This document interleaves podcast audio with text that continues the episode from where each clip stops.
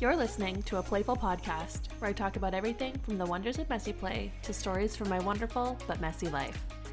I'm Mariah, and I'm the creator of A Playful Purpose Learning for Littles, and I'm so glad you found me.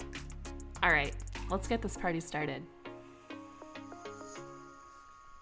Hey everyone, welcome back to a playful podcast. We are here. It is February, the month of Valentine's Day, the month of love, love, love, and I'm super excited about everything coming up this month. Today's episode is all about themes in kindergarten and why themes are actually totally okay. But before we start, I'll just do the weekly check in where I tell you a little bit about what's been going on in my life. This weekend coming up, I'm so excited because we're heading to an A frame nearby, near ish by, I guess. It's about an hour away for our first little mini family vacation. And this is something we've been looking forward to for a long time. We booked it actually right after Ollie passed away um, because we needed something to look forward to. And we figure, well, now that we don't have a dog, at least we can go on kind of little weekend getaways, which is a sad but true reality that we are now living. And so we booked this little vacation and we are so excited to get away into the woods to this beautiful little A frame cabin. We're going to make it a tech free weekend. I won't be doing any work. I won't be posting on socials. We'll just be spending time as a family, playing games, and kind of relaxing and getting in touch with ourselves a little bit. I know Dave and I are both looking forward to reading and puzzling and playing games, and I'm going to take a stab at journaling as well to kind of work through a few things I've been thinking about. And also, I think I want to write down my birth story and start processing that trauma a little bit more. This is also my first scheduled weekend off of 2022, and this is one of my goals for the year that I had talked about in the New Year's episode. That I want to start scheduling these days off where I'm not allowed to work. And so far, I have not been very good at it, but this will be the first one where I'm not bringing my computer, we're not doing any tech, and I literally will not be able to work. And I think this will be really hard for me if I'm being honest, but hopefully really refreshing. And by the end of the weekend, I will see the value in it and I'll be more likely to do it again and again. Anywho, let's dive into today's episode, which is kind of a controversial opinion, but I'm here for it. We're just gonna go for it and kind of see what happens. This episode is a little bit shorter than normal, but my vibe is always to say what I need to say and nothing more because your time is valuable and I don't want to waste a second of it. And the controversy is that I am okay with themes in kindergarten. Now, before you throw your hands up in the air and unfollow me and turn off this podcast, let's just dive into this. Let's talk about it a little bit and why this might be such a kind of gasp moment for people.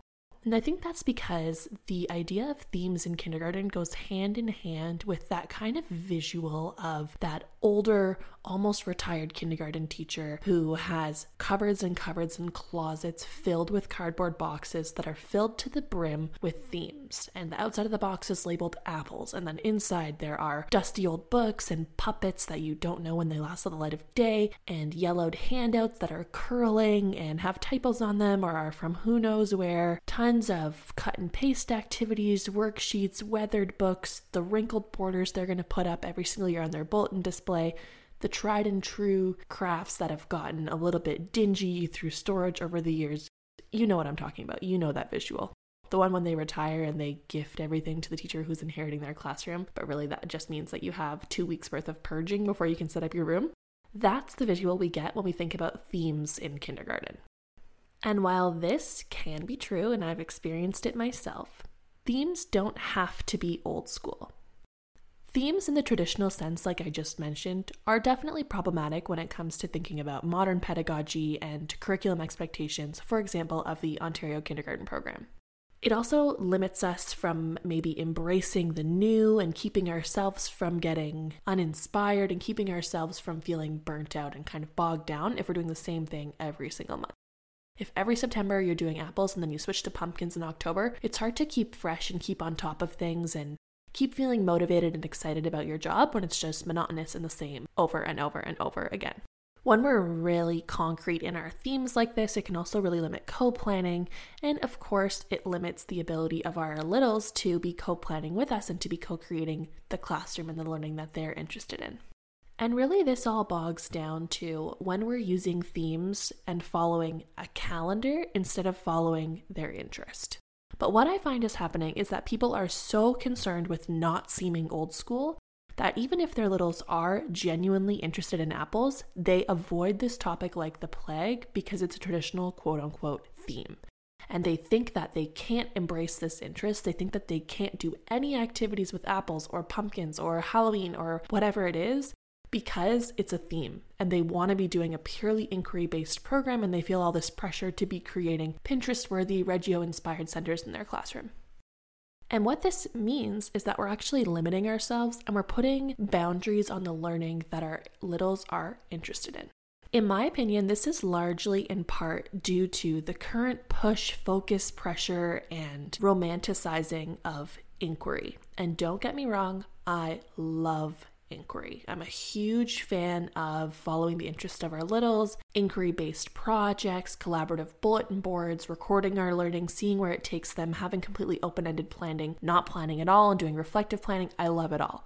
But I also think that it can be too much for some people to be doing big, beautiful inquiries all the time. And this has been true for me in my years in kindergarten, especially when behavior was my main concern. And when I had daily evacuations, there's no way that I had the energy, the capacity, or quite frankly, the resources that could stay up in my room in order to facilitate these wonderful, deep learning connections. I've also had problems where I've worked in schools where, for the first six months of the year, my students didn't wonder about anything. And I had to really coach them and teach them how to inquire and how to wonder before they were ready to do an inquiry on their own. It can also be hard if right now you're teaching in the pandemic and things keep closing and opening and closing and opening, and facilitating a virtual inquiry while possible is definitely a lot harder to keep people interested and to get that co planning piece that makes inquiry so special. So, if you find yourself in this position and you're sitting there feeling overwhelmed by inquiry and feeling the pressure of inquiry and feeling like you are not doing the program justice, I want you to try and reframe it in your mind a little bit. And hopefully, this will make you feel a little bit better about themes when you realize that themes that follow the interest of our littles are essentially inquiry. And bear with me for a minute here while I say that again. Themes that follow the interest of our littles are essentially inquiry. How can this be true? Well, if we pick themes on what they're interested in and not the calendar month, and we end the theme when the interest ends, we are essentially creating an inquiry.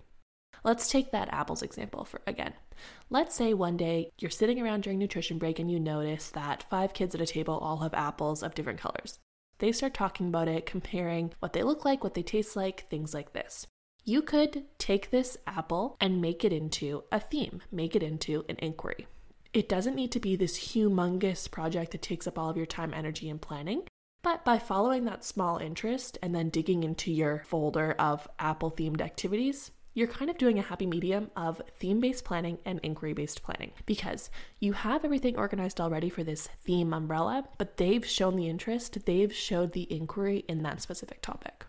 In order to modernize this whole idea of teaching with a theme, you can mix up how you're doing your planning. Your planning will involve obviously educator led planning, in which you are going on Teachers Pay Teachers, you are going on Pinterest, you're searching up things about apples, you're looking in your computer folders, you're thinking about what you've done in past years, and you are prepping and planning for those activities. But you're also going to include your littles in this process as well.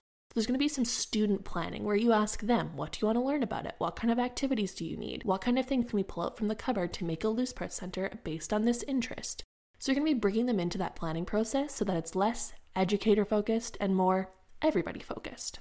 And you're going to think about your planning as being a bit more fluid. So maybe on Sunday night, you're going to set out and do all of your planning for a week. But then by Wednesday, you're going to realize, okay, we're not really into apples anymore. So instead of pushing it and continuing to work through all of your planned apple themes, you're going to switch it up and do something else. Maybe for the sake of burnout, you're going to continue for that week, but then you're not going to continue again on Monday with a brand new set of Apple activities. You're going to let it go and think of something else. When we're able to switch our mindset to a mindset of curiosity, we can really embrace themes in a new light. So just remember that you are not the keeper of knowledge. Everyone is learning together. You certainly do not need to know everything about oceans or apples or whatever it is they're showing their interest in. And in fact, it's actually better if you aren't because then they can learn through you. You're then modeling learning, you're modeling the inquiry process, and you're modeling how to look up things you don't know, which has so much value in it. When we know everything, or we put that pressure on ourselves to know everything, We establish ourselves as that kind of keeper of knowledge in the room, which can stifle their own curiosities and their own independence when it comes to seeking answers. So just remember if you're thinking of starting up with a theme, that's totally okay, but you don't need to be the expert on this theme. Everyone can be learning about it together.